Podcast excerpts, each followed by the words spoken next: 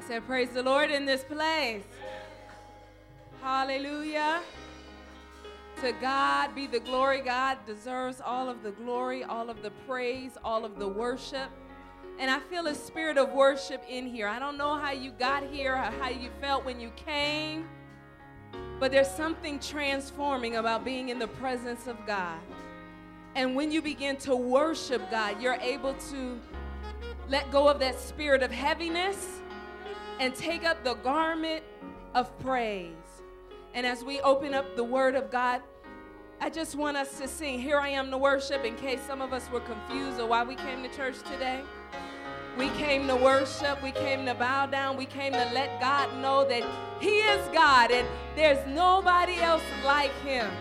Amen? And so I want you all to lift your voice with me as we sing this song. Light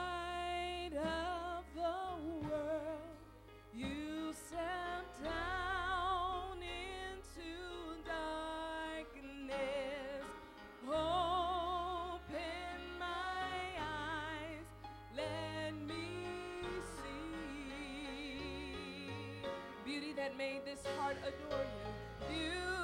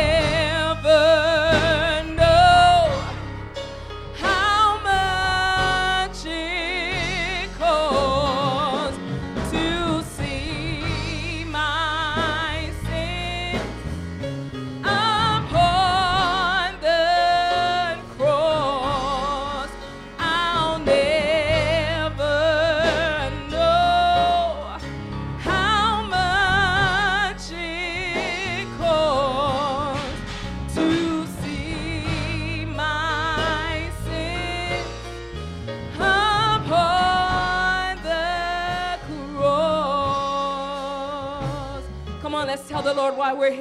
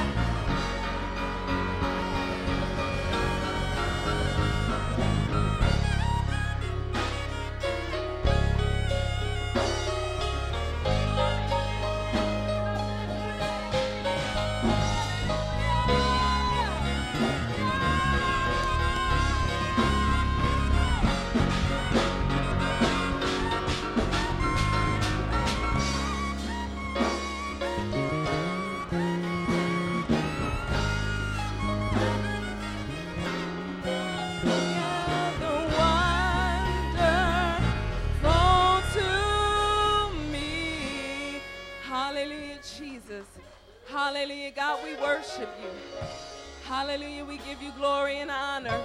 There's nobody like you, God. There's nobody like you, God. You're in a class all by yourself, God. And so we worship you.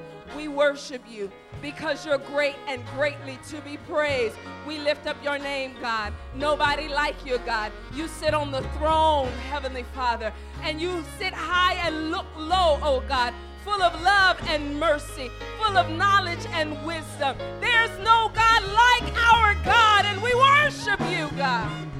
Hallelujah,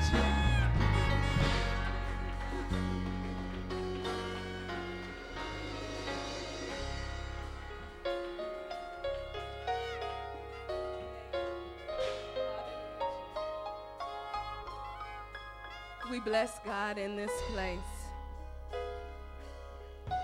He's worthy of our praise and our honor. Hallelujah. Hallelujah. Something said, You better open your eyes and realize you're not the only one in here. But God, hallelujah. I, yes, yes, yes, yes. We worship you, God worship you, God. You can take that spirit of heaviness, take the oil of joy. I'll take the garment of praise. I'll trade my sorrows for the joy of the Lord. Amen.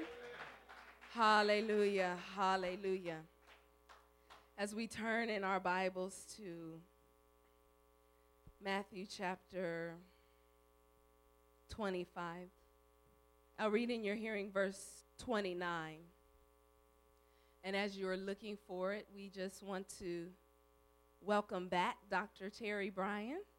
Welcome home. It's always good to have you in the house.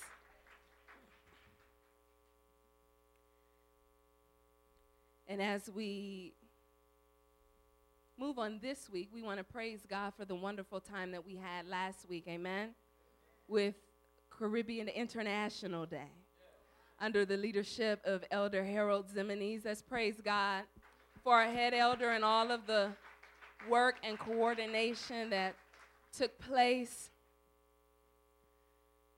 Now we're reading Matthew chapter 25, verse 29. I'm reading from the New King James Version of the Bible, and it reads like this For to everyone who has, more will be given and he will have abundance. And from him who does not have, even what he has will be taken away.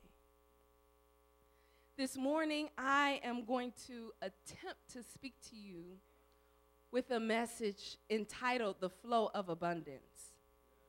The Flow of Abundance. And as I try to capture it all in one message, I realized that I might not be able to finish it today. But I'm, I'm definitely going to start. The flow of abundance. Heavenly Father, send your spirit to speak to us, to guide us, and to lead us into all truth. Heavenly Father, I pray that you would break up the fallow ground of our hearts and our minds that you would beat back the powers of the enemy that would seek to detract, distract, or derail the word of God from bearing fruit in our lives. Heavenly Father, this is good word, and I pray that it bears much fruit. In the name of Jesus, we pray. Amen and amen. There are many names for God. There are many ways that people acknowledge Him and experience Him. And a lot of times in the Bible, we find that people, uh, when they experience God in a different way, they have a different name for Him. One of my favorite names for God is El Shaddai. That means God Almighty. That means the God who is more than enough. That means God, the all sufficient one that is the one that excites me. Because as I look around and I see so much need and so much lack, and, and, and there's so much missing to know that I serve the great God Almighty who is more than enough. That helps me sleep at night. That helps me to know that I serve an abundant God. Jesus said that he came that we might have life and not just have life and not just have life sufficiently, but abundantly. God wants us to have abundant life, more than enough. But the thing about it is that you have to believe that about God. You have to believe that God is more than enough. You have to believe in God's abundance. I don't know if you all know the story when Jesus was talking about uh, an unjust steward. And at the end of the sur- at the end of the story, he says that no one can serve two masters. Either you'll serve one and hate the other, or you'll be devoted to one and not the other. Man cannot serve God and mammon. That's the only place where Jesus juxtaposes somebody else with God as like an opposite. Never says you can't serve God in your job. Never says you can't serve God and, you know, all of the many sins and different things we can think of. But what Jesus says is you can't serve God and mammon. Now, what is mammon? Mammon is uh, often thought of as the god of money, the spirit of greed. It is a foreign word. And when they take back the etymology, when they look back at where the root of the word comes from, it means what you trust in. And so mammon comes to try to steal your trust away from God. It is a false God that wants you to trust in it. It is a false God that wants your time, your attention, your service. Now, Jesus says you can't serve both. So you need to understand that mammon is a wannabe God. It is a false God. It is a wannabe provider. And when you find yourself or people saying, certain things and you know that that's mammon at work. When you begin to think, if only I had more money, dot, dot, dot. If only I had more money, I could go to school. If only I had more money, then I could break up with this man. If only I had more money, then I could do more ministry. If only I could have more money, then I could better myself. If only I had more money, my marriage would be better.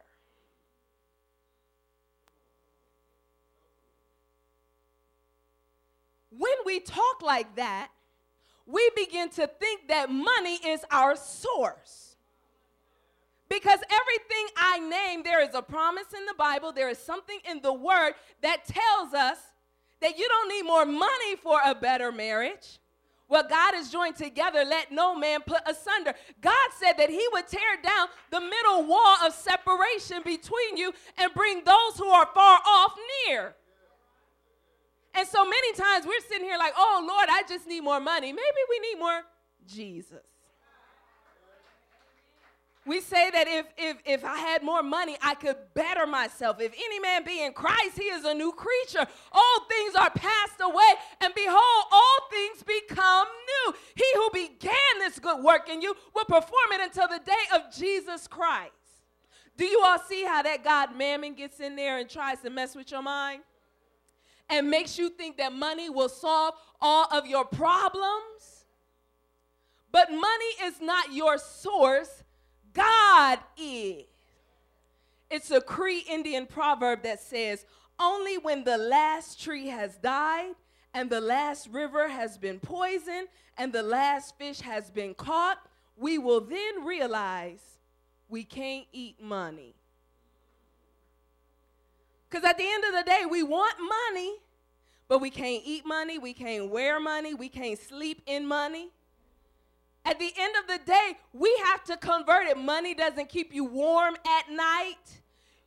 It is not provision, it is a means for provision. You've got to convert it into something else. You've got to convert the money into food. You've got to convert it into a house or warmth or something like that. It does not necessarily provide for you. But a lot of times we think that we just got to get that so we could be provided for when God Himself said that He would be a provider. And so when kingdom people get hooked up with the king, when we get hooked up with the good shepherd, the Lord is my shepherd, I shall not want, I shall not suffer lack. God says, don't worry about what you're going to eat or what you're going to wear. Say the, the, the animals don't worry about it, and they get steak dinners. They say the lilies don't have to shop at Nordstrom's, and they look better than all of, of, of, of, Solomon with all of his designer clothes. God says, I know how to provide for my people. I know how to take care of your every need. I am more than enough. A lot of times we think that the US dollar is the currency of heaven. Heaven does not need to convert blessings into US dollars. Most European countries don't even want US dollars. I was somewhere and I was going to give an offering. I was traveling abroad and I was going to give an offering. And they were like, What is it, US? Oh, just keep it. Your money's not worth too much here.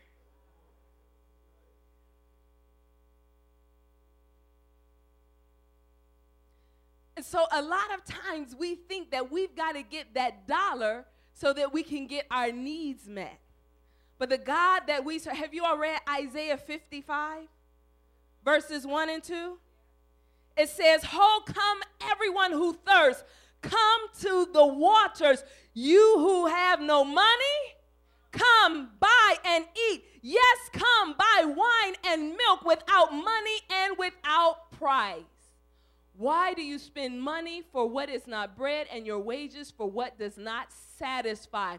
Listen carefully to me and eat what is good, and let your soul delight itself in abundance. We can experience abundance without experiencing money. Now, see, I know I'm messing with y'all. I know I'm messing with you. Because many of you thinking, well, I like abundance and money, please.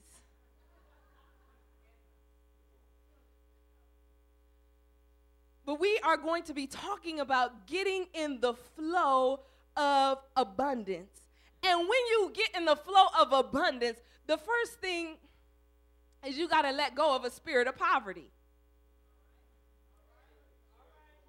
And what that is, is poverty, that's lack. And so a lot of times you don't want to give because you think there's not more than enough. And so you want to hold on to stuff. You can be rich and have a spirit of poverty.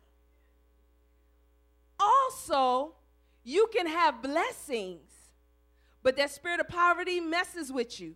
And so you don't want to tell nobody you've been blessed. You don't want people to get jealous of you, or you don't want people to know what God is doing in your life. There's a host of reasons. Has anybody ever had a blessing from the Lord but didn't want to tell nobody because you didn't know if somebody else around you you know, was going to be excited about your blessing, or so, you know, God bless you, but you want to keep it quiet. You don't want nobody to know. And you don't want nobody to ask you for it either. That's the spirit of poverty. Because, see, when you live in abundance and you understand abundance, you know that there's more than enough. And so I don't have to be stingy with you because I know that there is more where that came from. Do you all know that this principle is, you see it everywhere in nature? Now, we don't see it too much in the capital, capitalistic United States, but we do see it in the kingdom of God and in nature. A tree, you know, when I first started planting my garden and I had the, the fruit, I didn't know. So I didn't want to pick the fruit, I wanted to save it. And they're like, well, if you don't pick it, you're not going to get any more. As the tree gives, it is able to give. And the more you pick it, the more fruit it produces. That's a principle in nature. So you give, and as you give, you have abundance. This, for my ladies, my ladies, you all understand this, and men, you could go la la la la la if you want to. But when you're nursing, ladies,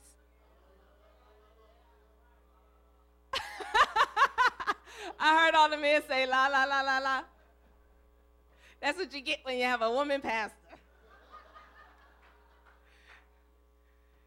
when you are nursing, there is enough.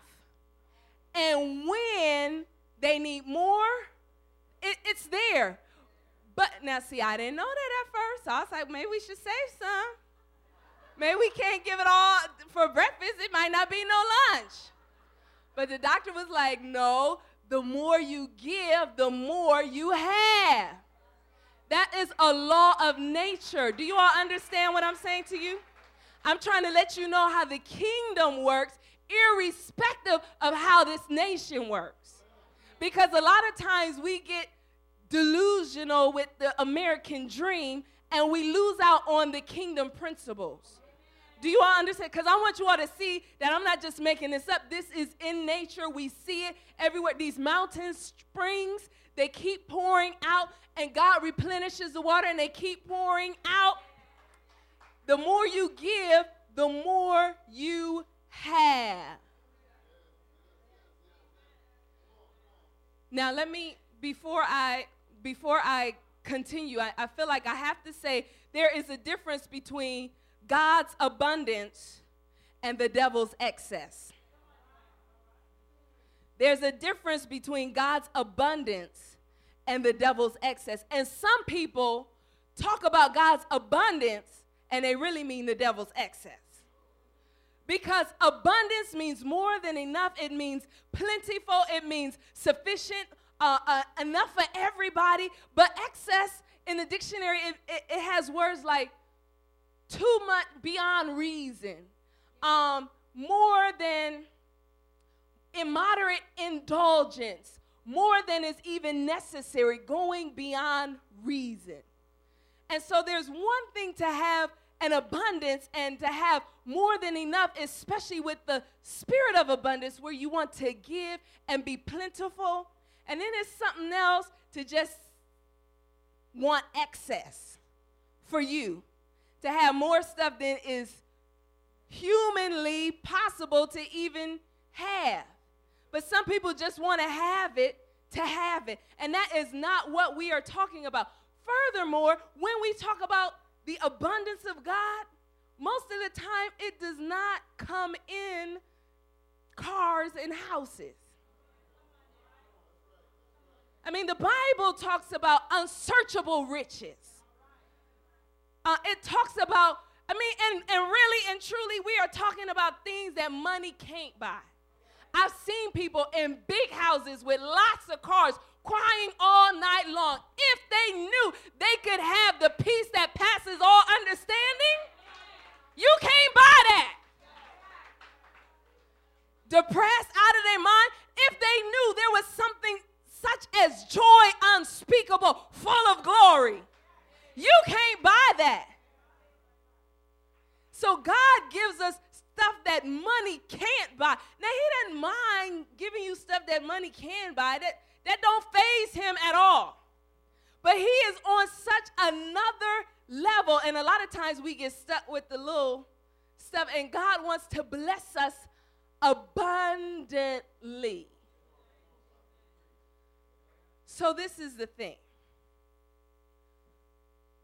God, however, tests us in our point of need first. When you have little, God tests you to see if you qualify for much. You all understand what I'm saying? God tests you to see if you know that He is your source. That's where faith comes in because you have to act on faith before you see what God is going to do, before you know how it's going to turn out, before you see the end from the beginning. Faith. And God tests you in your point of need. Now, one of the first ways that God tests us, God declares and decrees from the beginning of the Bible that He gets the first. Amen? God gets the first of everything. So He says in Exodus chapter 13 that I get the firstborn. He says in Exodus 23, I get the first fruits. Whatever's first, God gets that first off the top. You all know the story of Cain and Abel, some of you. That was Adam and Eve's children. Cain and Abel. Abel offered us, let's read it, because I, I don't want you all to think I'm making stuff up. So turn to uh, chapter 4 in Genesis. So uh, let's just start with verse 2. The, okay, no, verse 1. Now Adam knew his wife Eve, and she conceived and bore Cain, and said, I have acquired a man from the Lord. Then she bore again. This time his name was Abel. Now Abel was the keeper of sheep, but Cain was the tiller of ground. And in the process of time, it came to pass that Cain brought an offering of the ground to the Lord. Abel also brought of the what? The firstborn of his flock and of their fat, and the Lord respected Abel and his offering. Now, many people think that God had a problem with Cain's offering because it was fruit. I disagree. Abel gave the first fruit. He gave the firstborn, the very first. But when we look at what Cain gave, it says in the process of time. After, you know, the crops grew, and then he made sure that his vats were full, that he had enough for the winter time, that he had enough to, you know, have a feast for his family. And then when he got good and ready and made sure that his mortgage was paid and everything was ready, then he got what was left and said, Here you go, Father.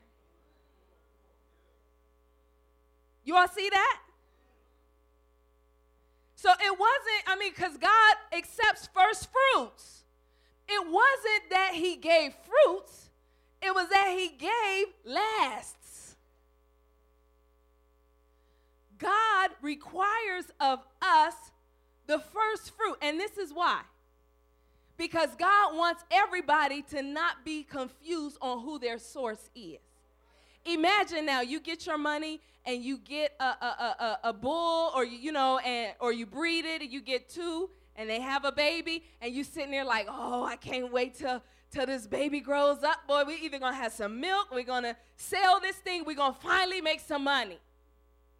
They're sitting there waiting for that thing. Finally i, I, I you know our, our check is about to come. But god says no. The first is mine so that lets you know, because how are you eating while the, the, the how are you eating while the first is being born? How are you getting taken care of before all that stuff is taken care of? God is sustaining you. And so before you get into the cow breeding business, the sheep breeding business, the orange breeding business, whatever it is, you know from the get go that God is running this. And the only reason why you keep eating every day is not because Bessie had a cow but because God is sustaining you. It's the same with the first fruits. You waiting, you planning, and you waiting, and you finally see some fruit. Be like, oh, we about to eat good today. No. You take all of that and you give it to the Lord. and God will continue to sustain you, and you will know before you even start your farming business good that God is a provider, that God is more than enough. God wants us to give before we see what is, you know, what the end's going to be. And, and realize, because God asks of us to give a tithe, a tenth. Amen. And so I have 10, 10 bills right here. So one, two, three, four, five, six, seven, eight, nine, ten. Now, which one of these is God's? Number one. Not two, three, four, five, six, seven, eight, or nine, or ten. The first one. Now realize if God wants a tenth, but He's requiring the first one, you don't even know if you're going to get nine more cows out of Bessie. Do you all understand what I'm saying? You don't even know if you give him the first basket if God is going to provide nine more. But you are giving it to him in faith, saying, I'm not putting my faith in Bessie or a basket, I'm putting my faith in you. Turning your Bibles to Proverbs chapter 3, verses 9 and 10.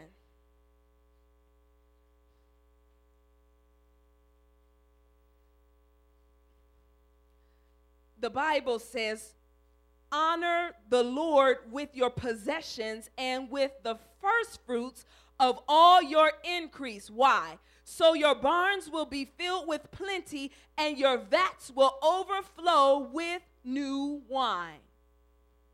And so God says, when you honor me with your first fruits, then you will experience plenty and overflow.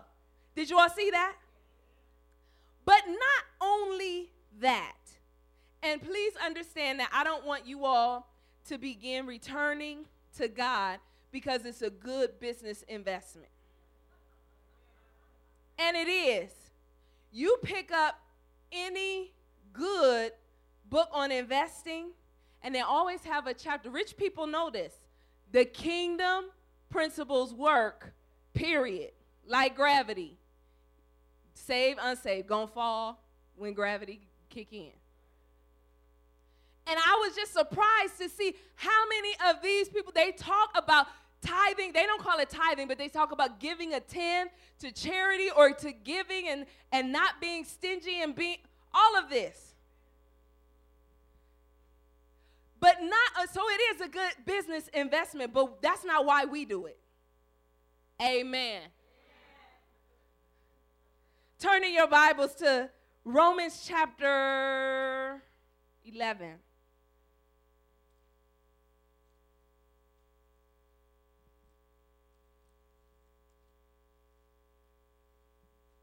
Verse 23. No, 16. It says, For the first fruit is holy. The first fruit is what? The first fruit is holy. If the first fruit is holy, then the lump is also holy. If the root is holy, so are the branches. So this gives us a principle.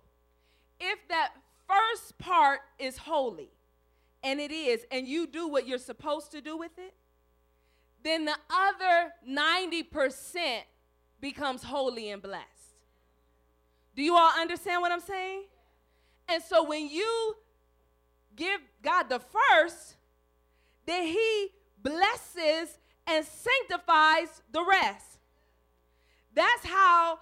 Uh, that's how in songs they were able to say, "Better, it's better to be with God." I wish I had the proper verse. Than having like a rich, a whole bunch of riches. It's better to eat vegetables with God than having a whole bunch of riches with the wicked. God can do things for you with little money than you that you would be able to do if you had lots of money but your money was not blessed. There was this church, they, um, they had this ministry. The pastor told me about it. They had this ministry, and they really needed a truck, like a big bread truck, to house some of the things that they were doing. And so one of the members saw the truck and was like, That is the truck. We need this truck. It was on the sale, it was on the side of the road for sale. And so they went back to Pastor, we need this truck. But Pastor knew they didn't have no money. Everybody knew they didn't have no money. But we are supposed to have this truck. So they called a man and said, I'm calling about that truck. They're like, oh, yes, uh, the price is such and such. Okay, yeah, we want the truck, except we don't have any money. So we just want you to give it to us. Like, well, you know, we're trying to sell it, so uh, I don't know. So give me your number, I'll call you back. How many know? You all know I wouldn't have told the story unless God moved on the people. And even though they didn't have money, they got what they needed. They got the truck for free. They gave it to them. How many know that God will bless whatever you have left if you honor Him with the first? Now, see, some of us give, but we give when we have it, we give at the end, we give on occasion. Haggai chapter 2, it talks about when you put your money in your bag, you're putting it in a purse full of holes. I blow on it. And I don't need any cursed money. I don't need any unblessed money. I want God to bless whatever I have. So the first begin belongs to God.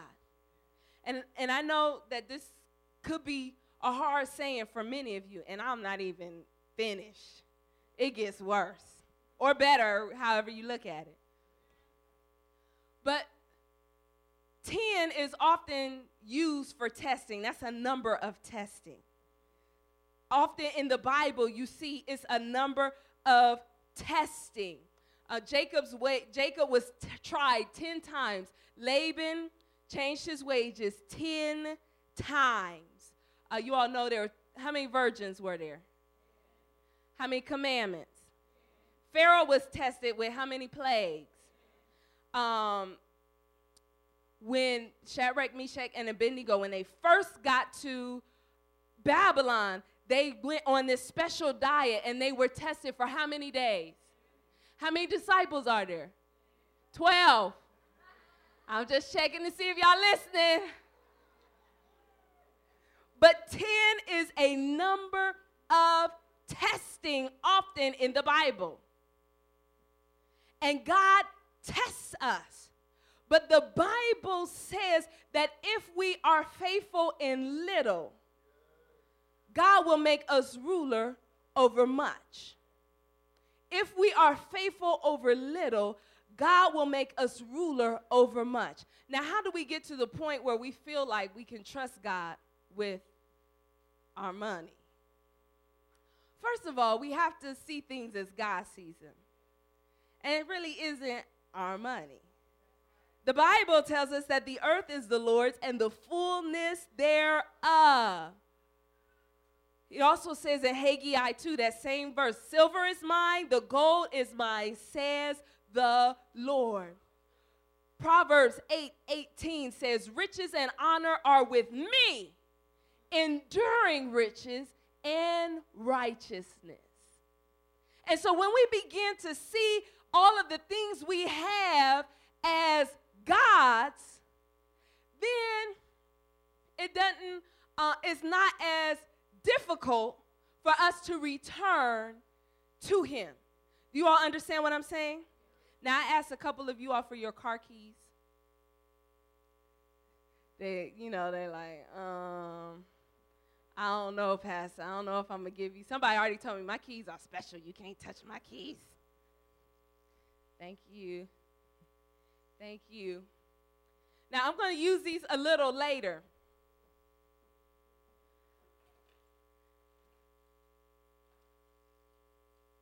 I'm going to use these a little later.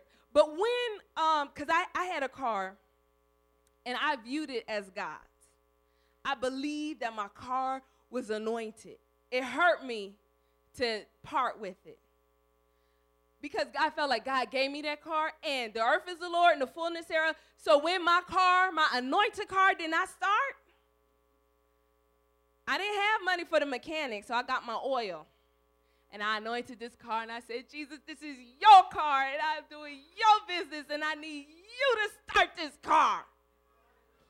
And it started. Now it broke shortly after. And so, I mean, I mean, I did the whole praying thing several times and it would start. But I said, let me take this thing to the shop. So I took it to the shop and I kept, uh, and they said they were going to see what was wrong with it, whatever. And I kept calling because I didn't want them to do anything till they told me how much it cost. Because we were, then we were in seminary and we didn't have any money for car repairs at all. And I didn't want them to take my car and keep it like we did the repair, so we're not gonna release the car because I could put some oil on it and get, you know, at least a little play. It'll get me to where I need to go for a little bit. So I kept calling her like, we haven't did the car, we haven't done the car. And this was on a Friday. And so the sun was starting to set. And I'm like, I need my car. You know, the church was like 24 miles away. And so I just go to the I go to the shop and because they never called me, tell me how much it was to cost, I go to the shop. And they're like, oh, yeah, we fixed it. I'm like, oh, no. And I was like, so how much is it? They were like, oh, it's on us. Just take it. They didn't charge me. Now, let me tell you this. And I'm not talking about my husband, he will tell you this story. When we first got married, we had plenty, plenty argument over tithing. Because when I was a college student, I believed in doing 20%, 10 for tithe and 10 for offering. And so, uh, and see, you got to be faithful in little. It's easier to do it when you only have $5. It's a lot easier. I mean, at the end of the day, it's just a dollar. Here, God, here's a dollar. But I learned the habit. So we got married and we were both in school. And I got this thing about being in debt. And so I wouldn't take out any loans. I'm doing ministry. God gonna have to pay my bill. And I at the time I didn't I didn't have a job yet. And so, you know, I had all this stuff going on. My husband like, uh-uh, this is not gonna work. And I was insistent on tithing 20%, 10 and 10. We had many, many arguments over this thing. Now, he didn't have a problem tithing, the doing the 10%. He didn't even have a problem giving a faithful offering. He had a problem of that offering being 10% of our income. And we had school bills, we had rent, we had two broke cars, we had all kind of stuff. We went back and forth. And so finally, Ladies, I stopped arguing with my husband and started arguing with God. I was like, okay, I'm, I'm done talking to him. I'm not going to say nothing else, Jesus. And God was like, you better remember that. Keep your mouth shut. And so we would start getting in these arguments or whatever, and I would just, instead of arguing, I would just go pray like, Father, help me. Um, that's, that's, your, that's your boy. So tell him, Jesus. And God did. It wasn't anything I could have said. I hope I'm helping somebody's marriage right now. There was nothing that I could have said that would have convinced him. God had to tell my priest. And once God told the priest, it was all good. And so then we began tithing 10 and 10. And then we began to see crazy stuff happen like oil fixing cars or mechanics fixing them for free. Do you all understand what I'm saying? the little that the righteous have. How many know that the Bible says the blessing of the Lord maketh rich and addeth no sorrow to it? And so when I began to, we as a family began to give to the Lord, then we began to see all kinds of blessings beginning to come our way. Now, I'm, I'm talking, I need somebody to give me $50. Can, can somebody give me $50? Anybody? Oh, praise God, praise God. Amen, amen. Somebody praise the Lord.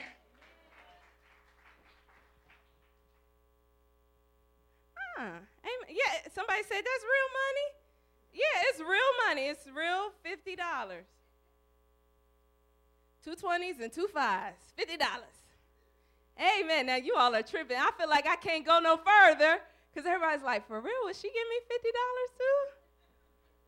But this is what happened. I gave it to her at the beginning of, at the beginning of church. I said, and I'm going to call for you to return it. And it was easy for her to give it to me because she knew it was not hers. Do you all understand what I'm saying? See, God is giving this to you from the get go.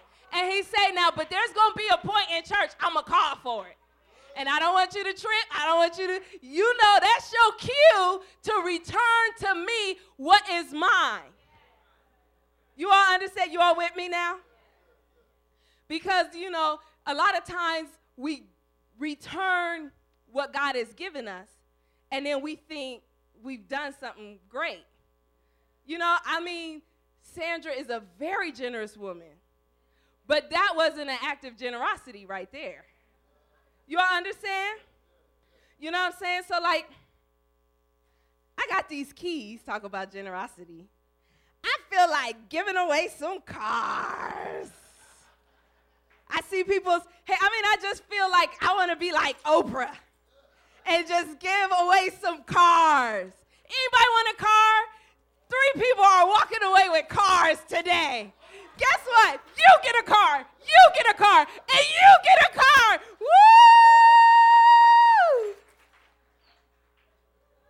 Now, do you all think I am as generous as Oprah? I'm just giving them their keys back. I'm returning the cars that they gave me. I mean, and so I could feel real good about myself. I could think that I did something special. But all I did was return what they gave me, right? I get no props for giving them. Do y'all feel like y'all won something special? No, not particularly. Because we are returning what God has already blessed us with. And God tells us that when we do this, He said, Return unto me, and I'll return unto you. He said, I'll rebuke the devourer for your sakes. God has all kinds of blessings in store. Now, do you all want me to let you all marinate on this? And I'll tell you the next thing next week? Because the next thing gonna mess you up. You want me to wait till next week? Yeah, okay. Oh, y'all wanna know now? It's gonna mess you up though. Okay. Okay, all right. Turn in your Bibles to Matthew chapter 25. That's the verse we started with. You all know this verse. This is the parable of the talents.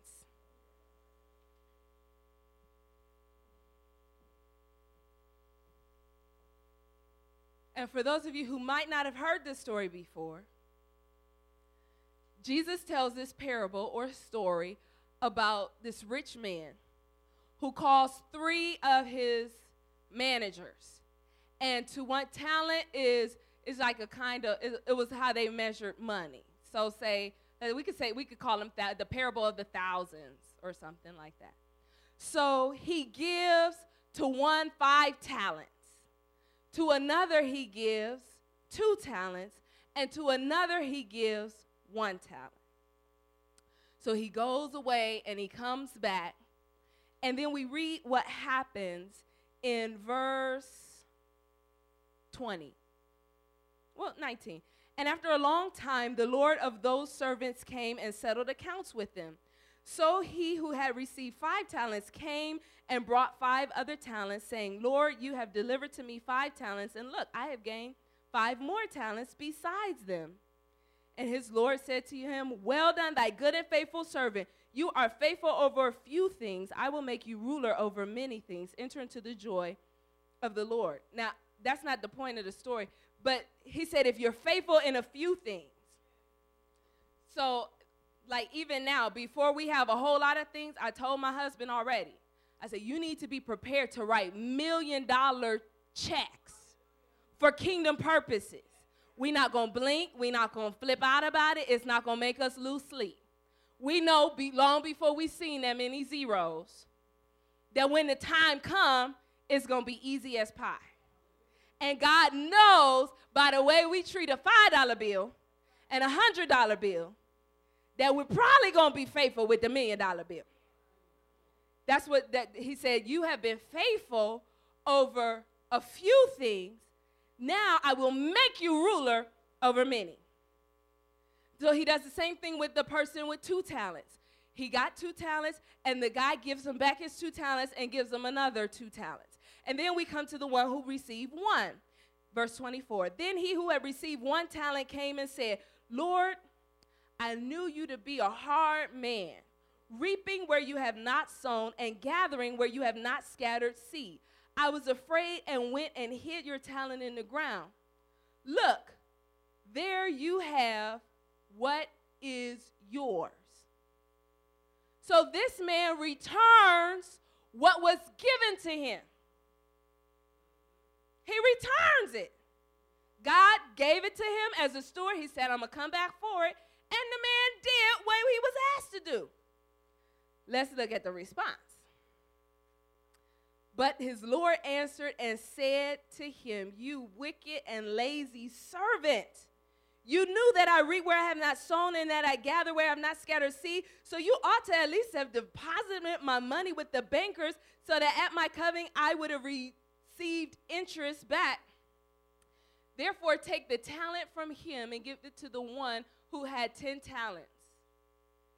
Verse 30 and cast the unprofitable servant into outer darkness. There will be weeping and gnashing of teeth. A lot of times we feel like we did something if we just return God's tithe.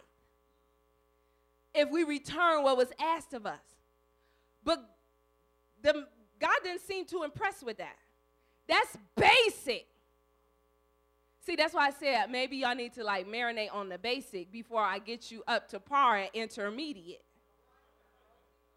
Because we think that we're doing some, I mean, some of us need to get to a place where we can tie. And some of us need to understand that that's not the end all. We have to bring a tithe and an offering. We need to bring something more. Now, please understand that I'm not saying this because I want something from you. Amen. If y'all start giving a million dollars every week, I don't get a raise. I get the same thing. If y'all get one dollar, I don't get a raise. I'm gonna be okay. So understand that because the conference is not my source, God is my source. So understand that I'm not saying this because I want something from you. I want something for you. I want you to be able to walk in the flow of abundance. I want you to be able to experience what God has for his people. I want you to be able to experience the unsearchable riches. I want you to have life and have it more abundantly. And God is calling many of us to go higher, to not just, you know, give a little tithe and think that we've done something. That, that didn't cost you anything. That was God's from the get go. David, when there was a plague and, and David had to sacrifice to ask God to um, stop it, he went to the threshing floor of Araunah, and Araunah said, Take the, flesh, the threshing floor and take my oxen. And David stepped back and said, Whoa, no. How can I give to God which has cost me nothing? It had to be a sacrifice. He had to give of what he had.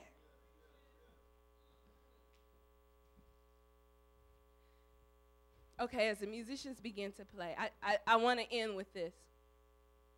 Because God, you all know how the firstborn, the very first, belongs to God. And God so loved the world that he gave his only son. And he gave him in faith. He didn't wait to see if we would get ourselves together. He didn't wait to see if we would follow the Bible.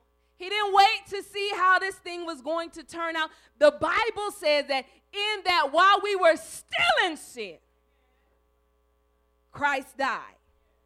He gave his first, he gave his only. And that son, Jesus the Christ, said, I have come that you might have life. He was giving his life so that you could have life. The Bible says he became poor so that you could experience the riches of God. The Bible says that the wages of sin is death. You all know what wages are? That's what you work for. That's my check. That's what I earn. But the Bible talks about God giving us, his children, an inheritance. Do you all know what an inheritance is? Do you work for an inheritance? A lot of times you get inheritance because you are connected to somebody who's rich. You are connected to somebody who is more than enough. You are connected to an all sufficient one. And God, who is great and rich in mercy and rich in love and rich in joy and rich in forgiveness and rich in power, allowed us to tap into those unsearchable riches allow us to experience the peace and joy of God. We don't have to live lives of lack. We don't have to live lives of sin. We don't have to live lives of defeat. God has orchestrated this thing that we could have life and have it more abundantly. There's somebody in here who needs to Say, I want to give my life to God. The Bible says that if you try to save your life, you might lose it, but if you give it, then you'll find it. And there's somebody in here who has not accepted Jesus as your Lord and Savior. And God wants to give you life and give you abundant life eternal life. I'm not talking about in the sweet by and by. You can have abundant life today. If that is you, I want you to raise your hand. You want to make a commitment to God. Saying, I want to give you my life.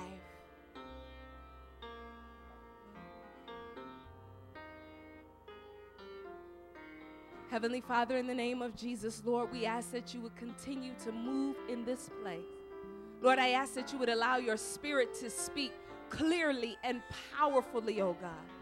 There are some of us who have some decisions to make, oh God. And in the name of Jesus, I pray that you would allow us to make the right one. In the name of Jesus, we pray. Amen. There are some of us who need to make a decision to give God the first fruits. Not just of your money, of your time, of your anything. Some of us may have been tithing and, and giving, but we weren't giving God the first. We were giving what was left over. But you want to make a commitment. Now, if you're not there, don't stand. Let's pray and ask God to get you there. But I don't want you lying in church. Amen. But there are some of you who want to step out in faith. You want to step into the flow of abundance.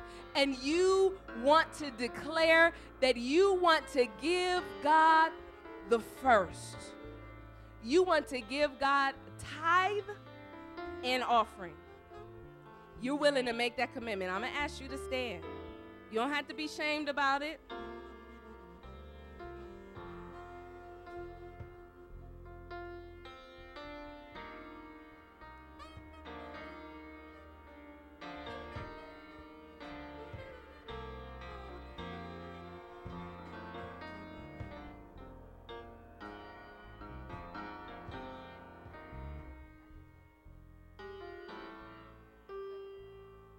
Now we're going to sing Give, and it will come back to you.